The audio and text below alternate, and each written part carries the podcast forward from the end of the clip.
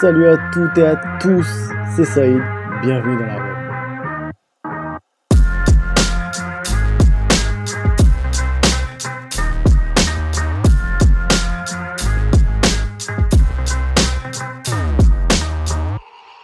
Je suis heureux de vous retrouver pour un nouvel épisode. L'arène, c'est le podcast qui nous plonge dans l'univers des sports de combat. Alors aujourd'hui pour le nouvel épisode de l'arène, je reçois Benoît Saint-Denis. Alors les spécialistes du MMA le connaissent puisqu'il est combattant à l'UFC, mais BSD comme on le surnomme, ce n'est pas que ça et vous allez le découvrir.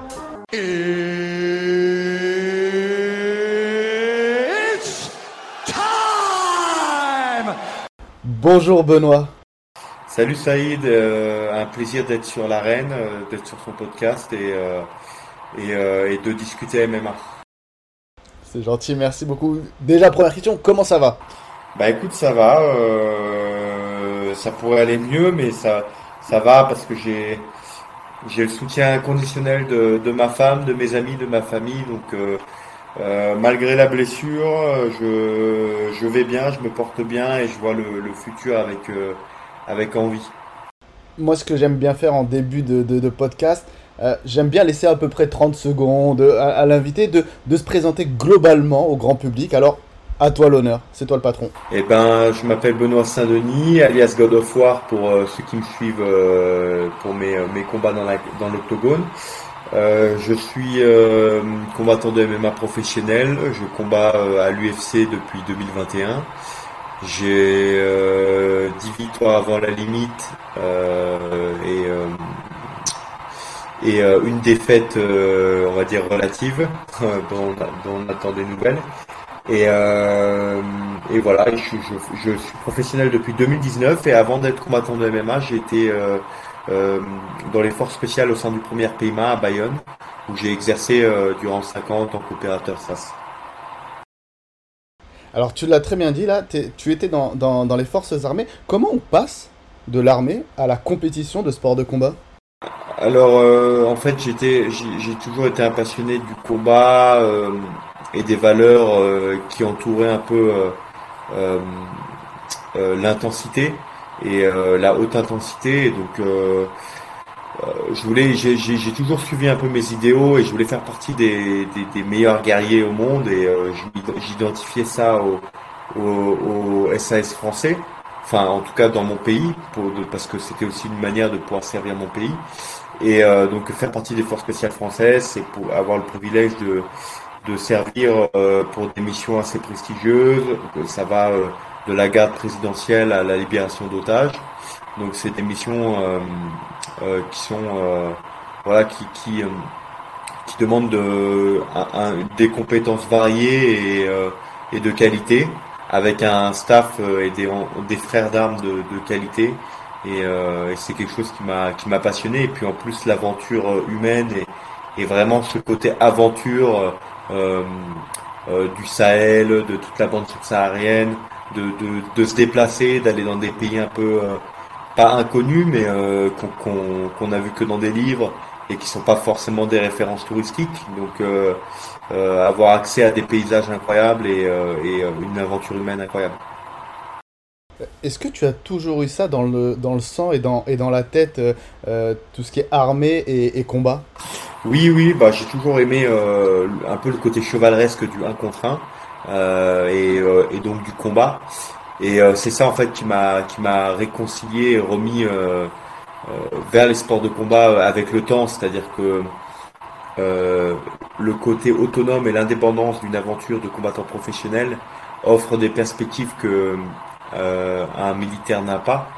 Et, euh, et puis euh, on, on s'entoure d'un staff de qualité qu'on sélectionne. On peut s'en vouloir qu'à soi-même euh, si on perd parce que euh, on choisit son staff, on, choisit ses sparring partenaires.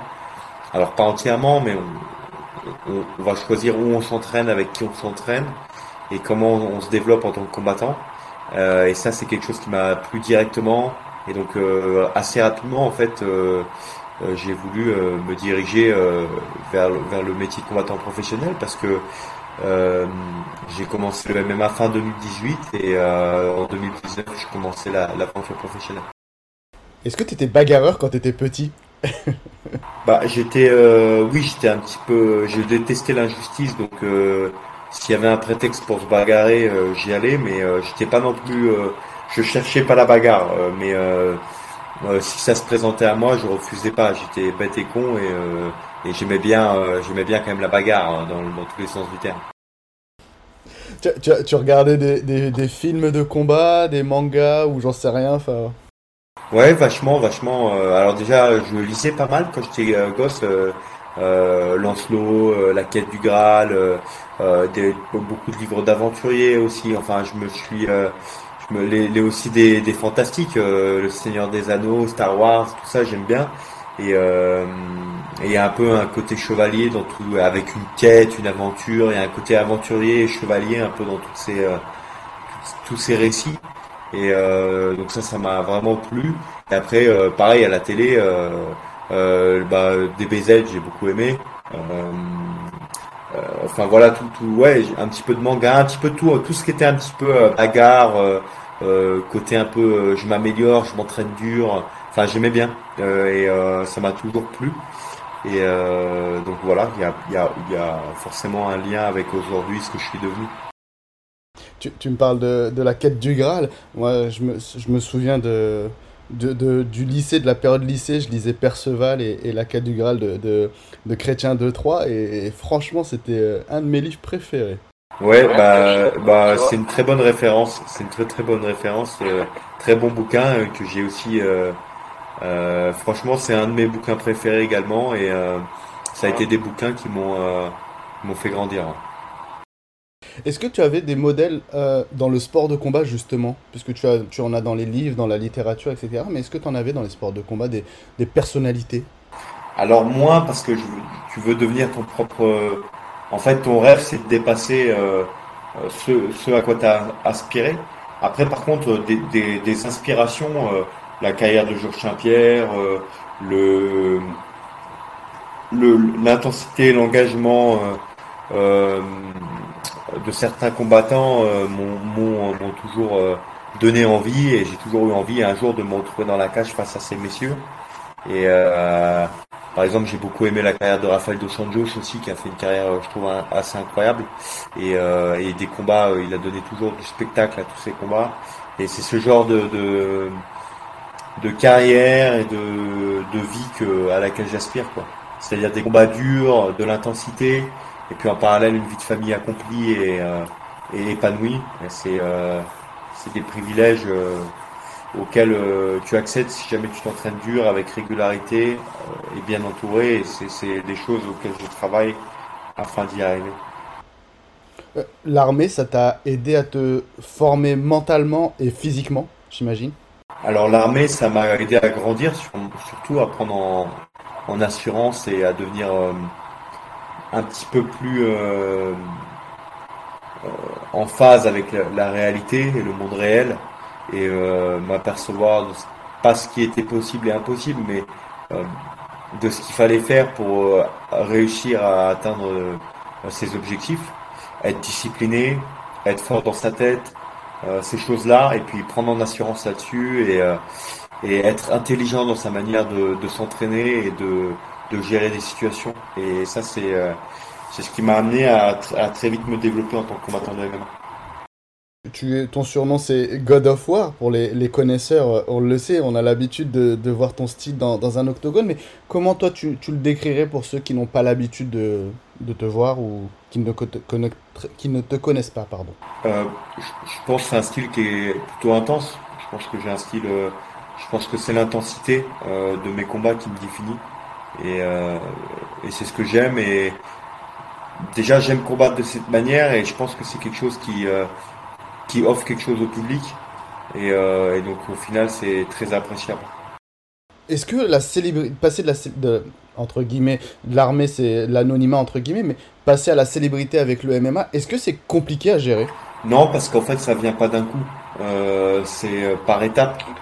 Donc, il y a- il y a- ça arrive pas par hasard. Euh, je pense que la célébrité, ça doit être dur à gérer quand on passe d'un anonymat total à, une célébrité euh, du jour au lendemain, euh, comme ça peut être possible peut-être avec euh, certaines carrières ou, certains artistes. Mais euh, moi, c'est pas le cas parce que c'est, tu deviens célèbre avec les années, l'expérience et les combats, c'est au fur et à mesure en fait. je vois en fait ça monte euh, tranquillement et sûrement, mais euh, du coup bah tu, tu, as le temps de t'y faire quoi. Chaque chaque étape que tu passes est, euh, durement gagnée. Alors je parle pas vraiment de... parce que la célébrité pour un combattant ça inclut des meilleurs salaires, des meilleures bourses et une vie relativement plus plus stable en tant qu'athlète de haut niveau. Donc c'est quelque chose d'assez important, même si c'est pas la célébrité qui attire c'est ce côté d'être un combattant attractif et euh, apprécié de tous et dont les gens ont envie de payer un billet pour voir les combats.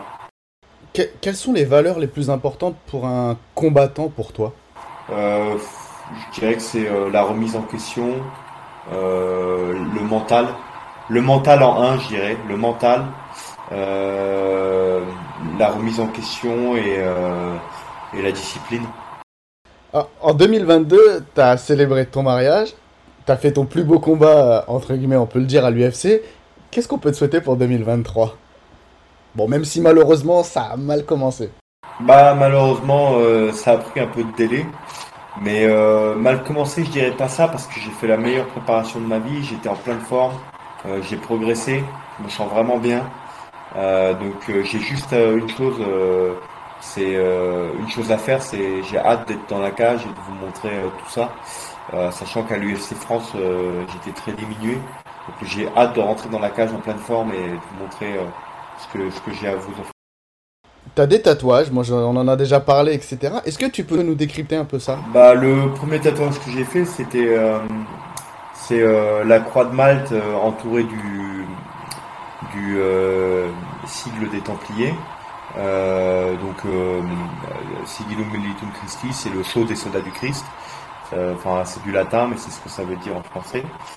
Et, je l'ai fait parce que les Templiers étaient les premiers gardes du corps des pèlerins qui allaient à Jérusalem. Donc déjà de un, je suis, un, chrétien pratiquant catholique et, suite à la protection de François Hollande par mon groupe, le fait de protéger une personnalité française euh, en, en, territoire de guerre, euh, bah ça, j'ai trouvé que ça prenait tout son sens. Et j'ai toujours été, oui, de par la littérature, j'ai toujours été fasciné par l'univers des chevaliers, l'univers. j'ai toujours été assez religieux et toujours fasciné par l'univers des chevaliers, donc je m'y suis retrouvé. Après, j'ai fait un tatouage, le tatouage de mon club qui m'a lancé.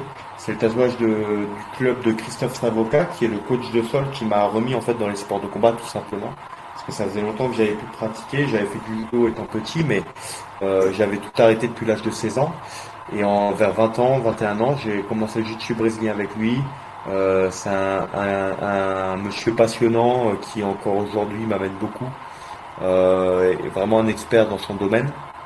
Euh, qui est aussi un passionné de l'efficacité du sol notamment dans le MMA. C'est pour ça qu'il s'est assez bien adapté à mes demandes.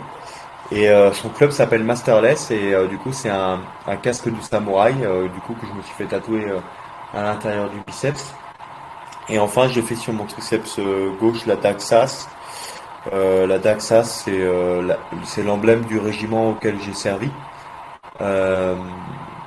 j'ai servi donc du coup dans la devise du régiment, c'est Kios gagne. Donc, c'est un régiment qui a gagné récemment le droit de, de, de, de pouvoir porter le Béressas, qui est le, le, le béret euh, des, des, forces spéciales anglaises. Un peu de, c'est un peu pas l'invention, mais c'est un peu la remise au goût du jour euh, euh, des forces spéciales modernes. qui a été mis en place durant la Seconde Guerre mondiale pour faire des raids, notamment en Afrique du Nord, contre les, les forces de Rommel. Euh, donc euh, aller casser les, les avions euh, de la Wehrmacht et des, des, des forces nazies pour les, les, affaiblir et pour pouvoir plus tard s'alléger le travail en Centre-Europe.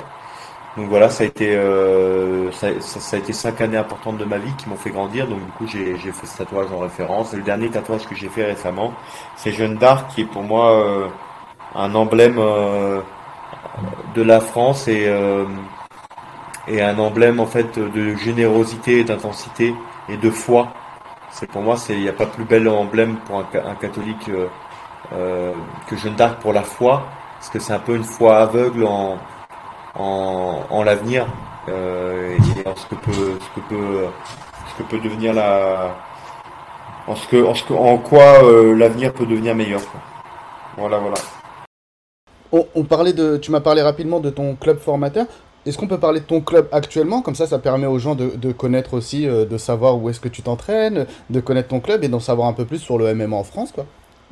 En ce moment, euh, aujourd'hui, celui qui s'occupe de moi, c'est Daniel Loirin, qui est, euh, qui est mon, mon, head coach depuis mes débuts professionnels.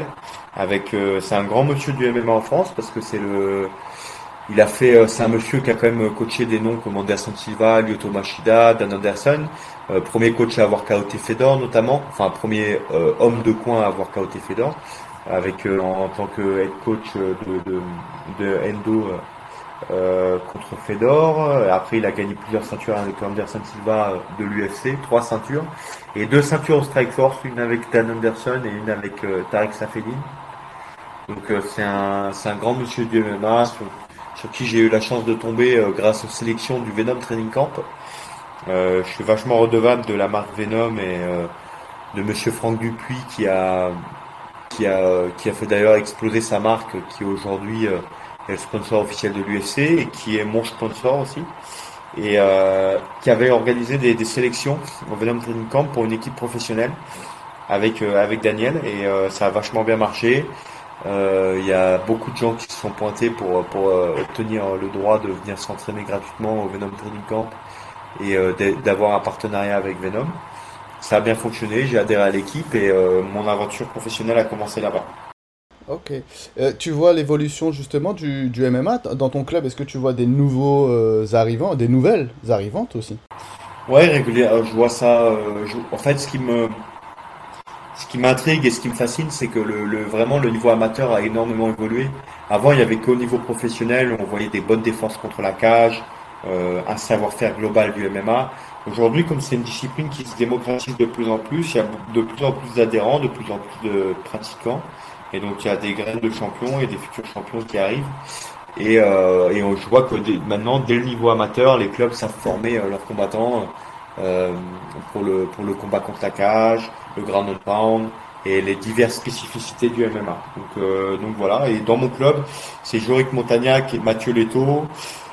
Jacques Nicolas, euh, il y a aussi euh, euh, Rémi Courtois, il y a Romain Debienne.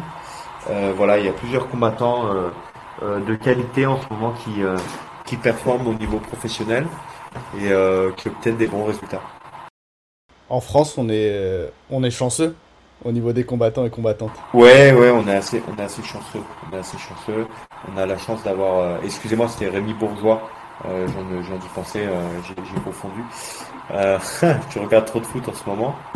Et, euh, et oui, oui, on est chanceux. On a Manon Furo qui est très performante. Euh, on a Cyril Gann qui va se battre pour la deuxième fois euh, de sa carrière pour, pour devenir le premier Français à être champion du monde à l'UFC. Et donc, pour le moment, indiscutablement, le, le numéro un de sa catégorie.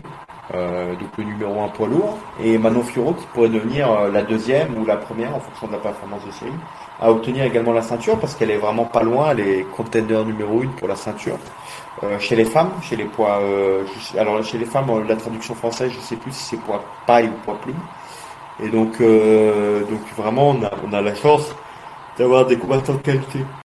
Ah bah tiens, tu me parles de Cyril Gunn justement, tiens, son combat contre John Jones. Euh, qu'est-ce que, comment tu le vois, toi, justement euh? Bah, c'est un combat en fait où on n'a aucune assurance et il euh, n'y a, a, a aucune certitude parce que John Jones n'a pas combattu depuis plusieurs années, plus de trois ans. Donc en fait, c'est très très difficile de diagnostiquer ce combat.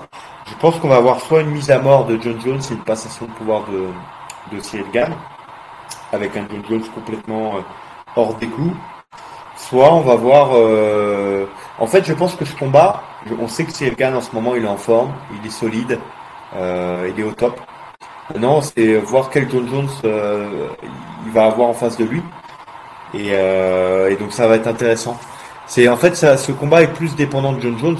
Alors pas que euh, Cyril Gann n'ait pas les, les armes. Euh, Cyril a tous les outils pour pouvoir gagner ce combat, mais euh, euh, est-ce que la physionomie du combat va être dépendant de cette incertitude qu'on a euh, du niveau de John Jones actuellement à, côté de ton combat que tu, ton prochain combat que tu attends, j'imagine avec impatience, quels sont les combats par exemple que tu attends sur euh, les cartes UFC ou même euh, globalement sur l'ensemble des organisations MMA euh, bah, le combat welter, c'est quand même une catégorie dans laquelle j'ai j'ai j'ai combattu, bon sans cutting, qui n'est pas ma qui est pas ma catégorie avec cutting, mais qui est une catégorie de poids que j'aime beaucoup parce que j'ai j'y ai combattu. Et euh, j'ai d'ailleurs, je suis rentré à l'UFC d'ailleurs contre un combattant en welterweight, contre un combattant du top 15. Et donc il y a Kamaru Usman contre Leon Edwards, ça c'est un combat qui m'intéresse.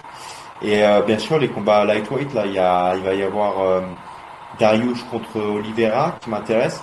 Donc maintenant je suis quand même vachement attentivement ma catégorie de poids euh, parce que j'ai hâte de me frotter à ces messieurs ton meilleur moment est le plus dur Bah les meilleurs les meilleurs moments, le FC Paris, le soulagement de, après la victoire et le, le, la communion avec le, public qui a été incroyable. J'ai vraiment pris énormément de plaisir euh, parce que ça a été vraiment un chemin de croix pour arriver à l'UFC Paris parce que j'avais cette euh, j'avais à l'orteil gauche j'avais cette infection euh, qui me qui m'a affaibli durant tout le camp, le côté sous antibiotiques, les fils de l'opération qui ressortaient de l'orteil, c'était pas terrible. Euh, jusqu'à la dernière, en fait, jusqu'au dernier examen médical, on savait pas si euh, on n'était pas sûr de combattre parce que euh, avec le cutting et les bains chauds, les fils de l'opération ressortaient de l'orteil gauche, donc c'était visible et je l'ai caché avec un bout de ma veste et, parce que Daniel me l'a montré, mais moi je l'avais pas vu après la posée officielle. Et donc on a un check-up du médecin et c'est passé. donc le soulagement d'avoir pu réaliser ce combat qui était je pouvais pas me permettre de louper euh, l'UFC Paris. Euh, c'était un moment important, je pense, pour tous les combattants français. Et euh, le moment le plus dur, euh, c'est pas un moment dur en soi, mais c'est un petit peu cette cette impuissance face au, combat contre le dopage, notamment mon combat contre Elisée avec un, adversaire qui est contrôlé positif peu de temps après. et et toujours l'absence de résultats vis-à-vis du, vis-à-vis du résultat officiel et vis-à-vis des euh, vis-à-vis du euh, de la prime de combat et de tout ça qui, euh, qui font que c'est un petit peu ça c'est un moment un petit peu désagréable. Parce que en France j'aurais une victoire par disqualification. À, Las Vegas ou à New York j'aurais un no contest. Chaque fédé a un peu sa loi sur la rétroactivité du dopage. Et à Abu Dhabi il n'y a rien qui est écrit. Donc on est un peu dans une impasse juridique et, donc voilà, donc c'est un petit peu chiant parce que je me dis l'USADA euh, qui nous contrôle régulièrement, euh, lorsqu'elle fait bien son travail et qu'elle chope un mec, elle devrait pouvoir les punir, mais pour un combattant, une punition d'un an sans combattre, euh, à l'UFC, c'est pas non plus la mer à boire, c'est-à-dire qu'il va revenir en forme un an après la suspension. Voilà, donc bon, c'est comme ça. ça, c'est un moment un peu. Je, dis ça parce que c'est actuel. Après, il y a eu d'autres moments durs dans la carrière. Hein, mais euh, ça, c'est actuellement c'est un petit peu chiant, mais euh, c'est comme ça. Et en ce moment, la, la blessure, cette blessure à gérer et le fait de d'avoir été dans la forme de ma vie et, et euh, là, j'ai fait vraiment un très très bon camp. Je, me suis beaucoup investi moi et mon staff. On a investi des milliers d'euros dans, dans, ce camp pour être performant. Et quand il y a une blessure qui arrive bêtement comme ça, c'est c'est quand même un petit coup au moral, mais faut voir faut voir le futur avec bienveillance et repartir. Justement, quelles sont tes ambitions pour la suite? Bah, Mes ambitions, comme je dis, moi je conseille aux jeunes combattants, c'est de faire d'y aller étape par étape. Parce qu'il euh, y a des jeunes combattants, ils sont même pas à l'UFC, euh, ils se voient déjà double ou triple champion à l'UFC. Il faut y aller étape par étape, hein, ça, ça vient pas du jour au lendemain. Euh, même Makachev a mis 10 ans en étant à l'UFC pour devenir champion d'une catégorie. Donc il faut pas, y aller étape par étape. Bah, la prochaine étape, ça serait de gagner un combat de manière spectaculaire et euh, pour pouvoir euh, demander un top 15 derrière et donc euh, rentrer dans le top 15. Ça, ça va être l'étape à moyen terme, c'est de rentrer dans le top 15 et la prochaine étape, c'est d'aller chercher une victoire. Et justement, tu me parles des jeunes, tes conseils pour comment dire ceux qui aimeraient aussi se mettre au sport de combat et au MMA surtout, qui hésiteraient par exemple. Bah allez-y, essayez parce que c'est vraiment un sport qui en vaut la peine Si jamais vous aimez pas les percussions, vous pouvez toujours vous rabattre sur le grappling, si c'est l'aspect qui vous a plu, ou, le, ou la lutte. Et si vous aimez pas la lutte et le grappling, faites du pied-point. Mais le MMA, ce qui est cool, c'est que ça va vous permettre de tout essayer et de tout mélanger et de voir qu'est-ce qui vous correspond le mieux. Et si c'est le MMA, bah feu quoi. Est-ce que c'est quelque chose qui te tenterait de devenir coach? Un jour, de, t'occuper d'un, mec et de le, faire monter, ou d'une fille hein, évidemment, et de la, faire monter pour devenir championne Bah, euh, je, ne sais pas encore. Euh, je sais pas encore. Je pense que c'est encore un peu loin pour l'envisager. Mais faire des coins et participer à l'aventure. Euh, en fait, faire des coins et booster et donner des analyses techniques et des, des informations à des combattants que je connais, que je côtoie, euh, qui sont des amis et des sparring partners, oui, ça je le fais déjà et c'est quelque chose que je fais avec plaisir. Après, coacher comme le fait Daniel, c'est-à-dire s'occuper à temps plein des combattants, parce que le, coaching c'est c'est quotidien presque. Hein.